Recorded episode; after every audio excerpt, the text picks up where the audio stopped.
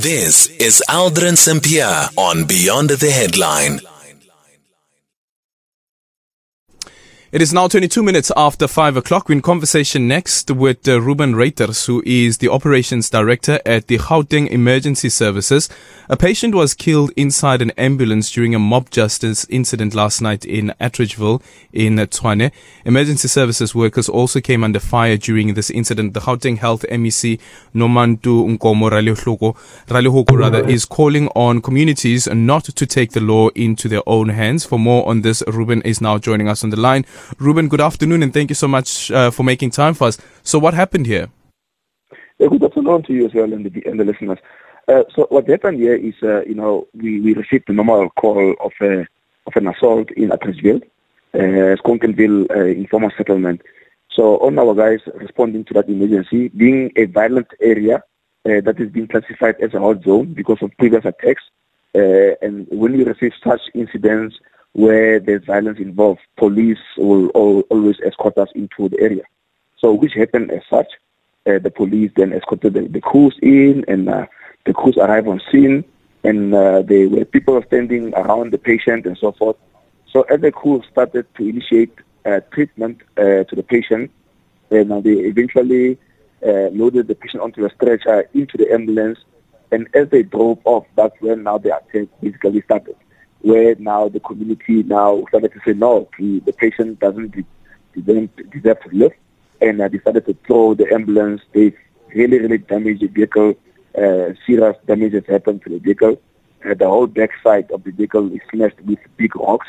Our crews were also in the in the, in the uh, uh, during that time also you know injured uh, uh, as the rocks were entering through the back window of the of the ambulance.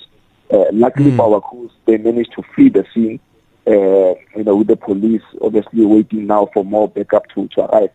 And during that period, that's when we can't really uh, say what happened, but uh, on return with the police to the vehicle, that's when the patient was found li- now lying outside of the ambulance, uh, and the patient was lifeless. Mm. So, so, so, when the attack happened on the ambulance, where were the police at the time? The police at the time were with the, the, the medics uh, on scene.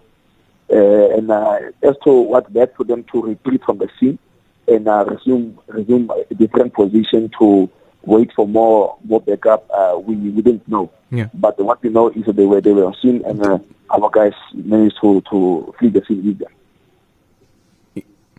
Okay, so so so, so when your guys uh, fled the scene, the police also fled the scene they uh, they also withdrawn from the scene with our guys. Uh, I wouldn't say they, they fled, but I would say they were rather withdrawn with our guys from the scene because our guys were fleeing for their lives. Because remember, the ambulance was already in motion uh, when the attack happened. Mm. It was already you know on route out uh, the informal settlement. Now, being an informal settlement, you would not know where the cul-de-sac, where the dead end, because it's at night. You don't know the place. Yeah. There's normally one way in and one way out. So as they tried to flee, taking the, the nearest exit, they then ran into a cul-de-sac where there was a dead end.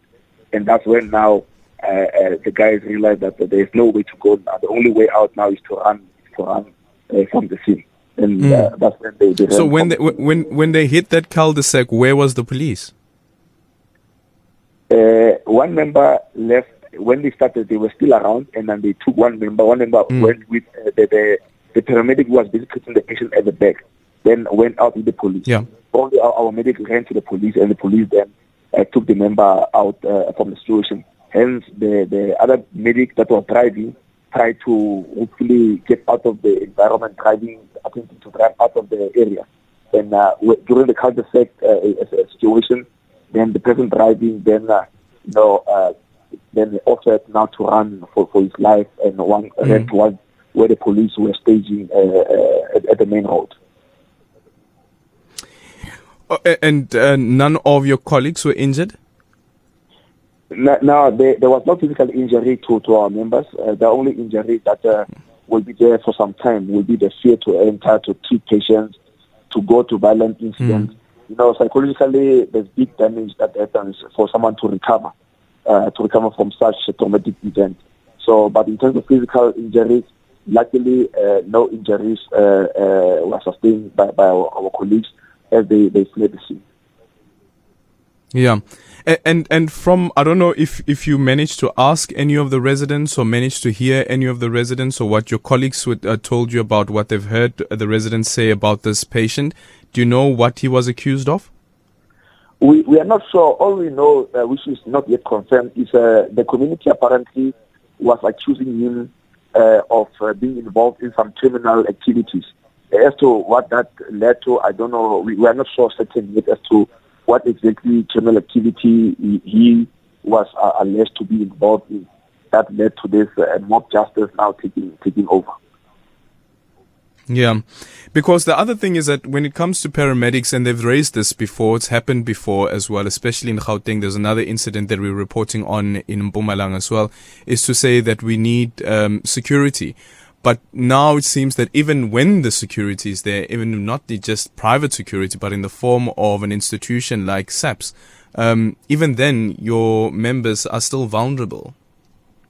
Very true, very true. And uh, as it is now, uh, there, there's, uh, there's uh, again uh, plenary. Obviously, the plan was obviously to have the police escorting us uh, in such situations. But even like you rightfully say, in their presence, uh, this this now calls for us going back to the drawing board with the police to say, but uh, the plan that we're implementing is not yielding the results that we expected to yield. Uh, what can be done better? Because being a security matter, obviously we'll take lead from the security experts to guide us and, and give us comfort of uh, when we enter in such environments, how we will be protected. Reuben, thank you so much for your time. That is Reuben Ruiters, who is the operations director at the Gauteng Emergency Services. The incident that happened uh, last night in Atteridgeville, where a patient who is alleged to be a criminal was killed by members of uh, this community. Um, and mind you that he was, um, the ambulance was responding to the call that um, there is somebody who needs medical attention. And when they tried to treat him, um, while in the um, while in the ambulance, um, the community members then attacked it, uh, attacked them. I'm going to post some of the pictures now on my timeline, and you'll see like how big those rocks are. Some as big as an adult head, some even bigger than that, and they are all inside um, the inside the ambulance. And then there is also a video. Um, I won't post the video though. There's a, a, video of who I think would be the patient lying on the stretch and he is drenched in blood.